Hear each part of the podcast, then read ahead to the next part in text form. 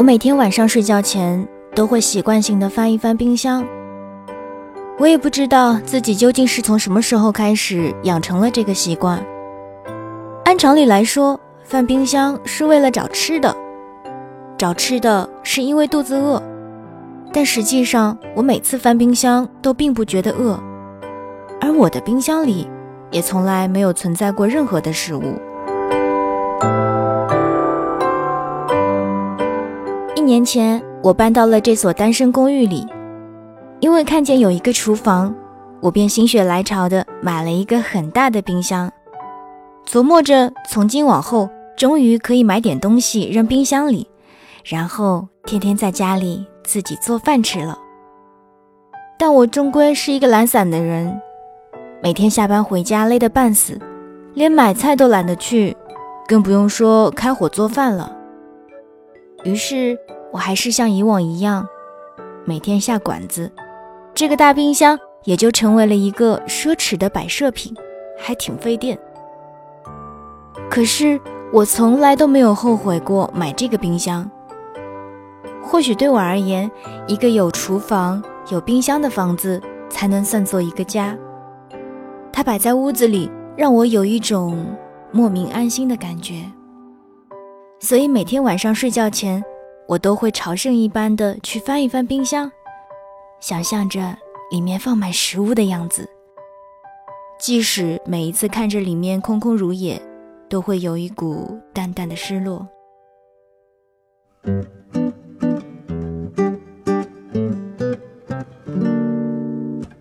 3个月前的一天晚上，当我照例打开冰箱的时候，却意外地发现里面有一只企鹅。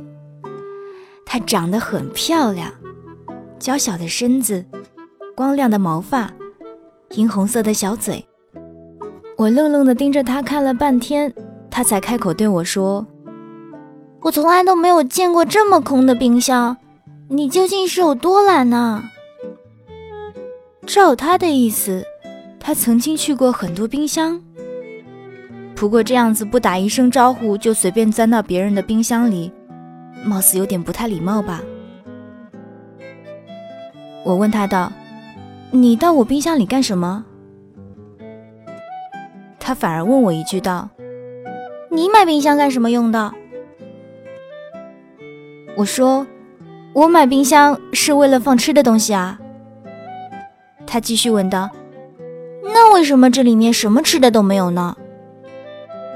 我说：“因为我懒啊。”他说：“既然你买了这么大的冰箱，又不准备放吃的，那不妨就借我住一下咯。”说完，他就从里面把冰箱门关上了，留下我一个人在那里发呆。我心想，虽然自己从来都没有见过企鹅，但也从没听说过企鹅是这么不讲道理的一种动物啊。要不是看它长得可爱，真的想直接把它从窗户丢出去了。我没理它，径直回卧室睡觉去了。第2天早晨准备出门上班的时候，它打开冰箱门，弱弱地看了我一眼，问我能不能下班买条鱼回来吃。我说了句哦，就推门出去了，心里嘀咕着，这家伙还真不把自己当外人呢。晚上下班，我拐弯去了一趟鱼市，买了2条秋刀鱼回来。他坐在冰箱门上，吃得很开心。我坐在地板上，支着下巴看着他，问他究竟是怎么跑到我的冰箱里来的。他说他自己也不知道，他只说自己去过很多不同的冰箱，有的大，有的小，冰箱的主人也会给他各种各样的好吃的。不过第一次看见这么空的冰箱，所以打算在这里常住下来。我叹了口气说，反正空着也是空着，那不如就养一只企鹅吧，也没啥影响。怎料他忽然就不开心了，瞪着小眼珠跟我说，喂，拜托你搞清楚，不是谁养谁的关系好吧，你以后别把我当你的宠物，明白没？你也别指望我会屁颠儿屁颠儿的跟在你的屁股后面。说完，他就钻到冰箱里，砰的一声，把门给关了。我坐在地上哭笑不得，心想，这还真是一只有原则的企鹅呢。不过，我却莫名觉得自己挺喜欢它的。过了几秒钟，里面又传来了一句抱怨：拜托你把这里面的灯修一下好吧，每次开门都是亮着，门一关就暗了。于是2天后，这个冰箱被我改造成了史上最莫名其妙的冰箱。一开门灯就暗，一关门灯就亮。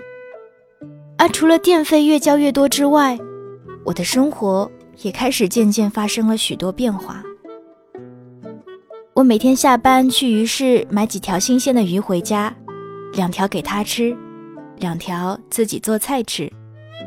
每天晚上睡觉前翻冰箱的习惯，也变成了敲3下冰箱门，等他开门，然后一起聊会儿天。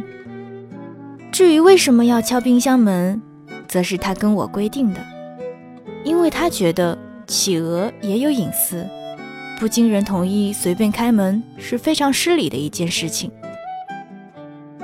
他每天都会跟我借书架上的书看，还给我的时候，每一本都被冻得硬邦邦的，而我们每天的话题也大多和这些书有关。它是只很聪明的企鹅，有很多奇奇怪怪的想法，时常能逗得我很开心。我也会偶尔跟它说说我的工作，说说身边发生的趣事，甚至对未来的想法。有时候心情不好，它还会安慰我，对我说一些鼓励的话。所以我对他有着越来越强的依赖感，觉得他就像是自己的朋友，甚至家人一样。他似乎也试着想融入我的生活里，比如有一天晚上吃鱼的时候，他提出要吃我做的红烧鱼，我很欣然地答应了他，然后我就把它放到我的餐桌上，彼此面对面地吃了一顿饭。他瞪大眼睛对我说，没想到鱼还能做得如此好吃，自己之前的那些鱼真是白吃了。从那天起，他也试着开始在我的房间里四处转悠，也学着到卫生间去上厕所。不过我从来不会领着他出门，毕竟企鹅还是怕热的，这里的天气对他来说实在是太糟糕了。有一天晚上，我心血来潮地对他说，你每天睡在冰箱里舒服吗？不如睡到我的床上来吧。他似乎觉得很吃惊，但是他却没有直接拒绝，而是说，睡在你的床上太热了，还是冰箱里舒服。我说，那可以开空调啊，开得冷一点呗，我可以多盖几层被子，就当是冬天嘛。他盯着我看了半天，但还是点了点头同意了。于是从那之后，我便和一只企鹅睡在了一起。我们一起吃饭，一起聊天，一起看电视，有时候我还会给它洗洗澡。而我的大冰箱里也渐渐开始存起了食物，里面不仅有鱼，还有蔬菜水果，一切都是那么美好，就像曾经一次次打开冰箱前所想象的那样。我每天晚上都会回家做一大桌菜和他一起吃，而从那以后，我也再没有了睡前去翻一翻冰箱的习惯。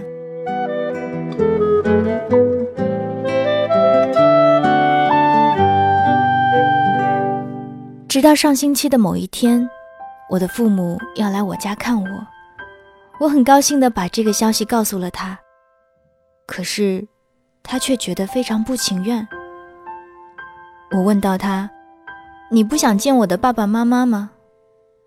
他说，我觉得有一些奇怪呢，我不知道他们会怎样看我，会怎样看你，我觉得他们一定会不高兴的。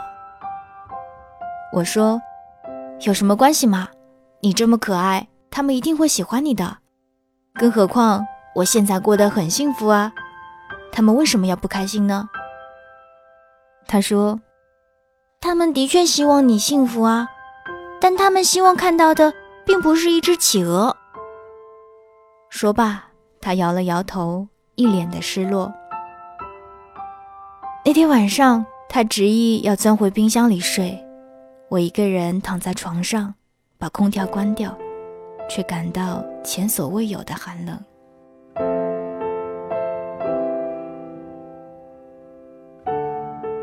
第二天上午上班前，我敲了很久的冰箱都没有开门。打开冰箱一看，它已经不在了，里面的食物却还都安然地摆在那里，就像里面从来都没有住过一只企鹅那样。它就这样没有道理地从我的冰箱里消失了，就像它当时进到我冰箱里的时候一样。它消失得如此迅速而彻底，以致我甚至怀疑它从来都没有在我的生活里出现过。或许它到了别人的冰箱里，或许它回到了原本属于它的世界。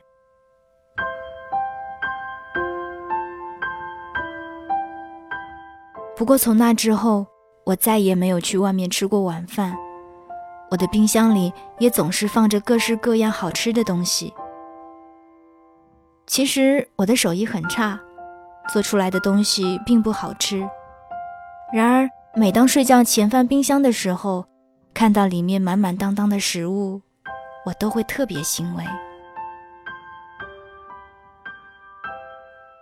有一天朋友问我，为什么你总是买一大堆的东西塞进你的冰箱里？就不能等吃完再买吗？我想，如果它总是满的，就不会再有企鹅住进来了吧。尽管我非常想念那一只没节操的企鹅。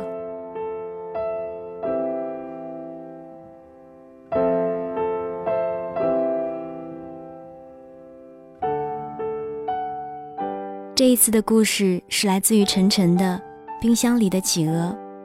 我是3D 双双，我只想用我的声音温暖你的耳朵。